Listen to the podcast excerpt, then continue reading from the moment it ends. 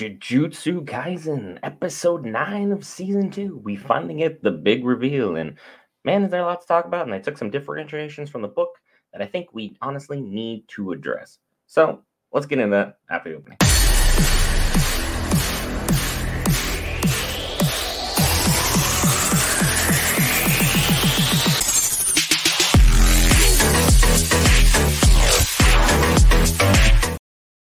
Hey guys, Brent here back for Geek Ference. We cover all things Marvel, DC, Lord of the Rings, anime, Star Wars, and more. And if you're already subscribed to the channel, you know where that subscribe button is. I'm not even gonna play with the subscribe button banner that I normally do, just for you guys, because we need to get into this episode right here, right now. No shameless plugs. Let's talk. Look, in the book, Gojo doesn't even bother with any of the stuff that they portrayed on screen for you. He literally takes one look and says imposter. The reason he says imposter, if you remember Jujutsu Kaisen Zero, the amazing movie that is also on Crunchyroll, just so you guys can go ahead and watch and catch up if you missed that and been following only the show as opposed to the movie. The movie was actually very important. Gojo straight up blew off Geto's head. He knows he's dead. It's not a if, maybe, but situation. He knows this dude's gone. There is nothing for him to worry about. Yuta wrecked Geto Gojo finished the job. Gojo was respectful because that was his best friend. Through the flashbacks we got earlier on in the season, we were able to establish just how close they were, how many missions they were on, what impacted them, what caused them to kind of vary in their route of path, vary in their path of travel. There we go, English. I can work on it a little bit here. But look, having Geto being shown in Jujutsu Kaisen Zero was essential. It showed what his short term plan was, how he viewed the world, how he was going to change things and do it in a rapid and quick manner. He didn't have this grand scheme that the inhabitant of Geto's body does. Geto's inhabited body, whose name I will not be dropping for those who are just following along only with the anime as opposed to where we're at in the manga. Also, heartfelt tear for those in the manga right now because these episodes and the book coincided terribly for certain events. However, that person needs to be remain nameless, but their plan is brilliant. It is almost flawless. And we just saw someone who can kill 1,000 people, 1,000 people in 299 seconds, aka just under five minutes, literally got trapped like that. And that was that without him being able to use his limitless, without using infinity, without using red, without using purple. If he was able to use all these things and he played morals off, things would have gone better. You saw early on in the fight where Gojo was basically the monster of the episode.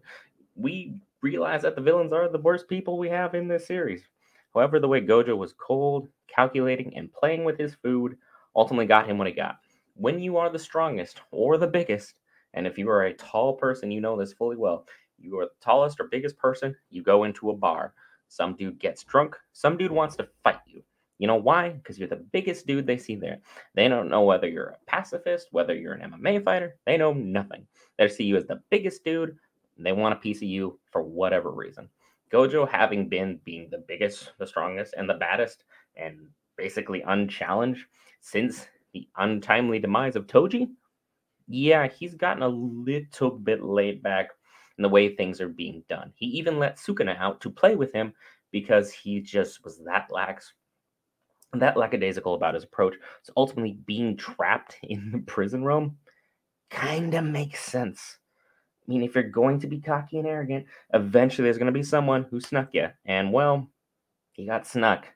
And that's just the way things are going to be played out. And for those who have never seen Yuta, go back and watch Jujutsu Kaisen Zero. Yuta and Rika are a very, very powerful one two punch in the Jujutsu Kaisen universe. They are easily and arguably top five, no matter where you put them. Somewhere between three and five is always a fair placement in terms of just power scaling, how strong Yuta is. Everyone's like, oh, well, this is a show about Yuji. This is a show about Fushiguro. This is a story about Nanami. Story about. No, no, no, no, no. This is a story about Satoru Gojo. This is a story about Yuta. And this is a story about Geto the inhabitant of Geto, and Sukuna. Those are your four main characters. Yuji may have been introduced as the protagonist, but if you follow the book, he's more of a side character than any protagonist that I know of. It'd be like the Dragon Ball Z universe being led by Tien or Piccolo. You're strong, but you ain't main character strong. I know Piccolo just got a huge jump up, but it's not the same. Gojo was working on god tier level. Gojo is someone who's been virtually unbeatable. And technically, he wasn't beat, he was captured. Captured still works in the main plans of the villain. So you're out of the picture for now, and you're like, wow, we are only four episodes into the Shibuya arc. We have a confirmed death of a cursed spirit. Nanami just got murdered, and now Gojo got captured.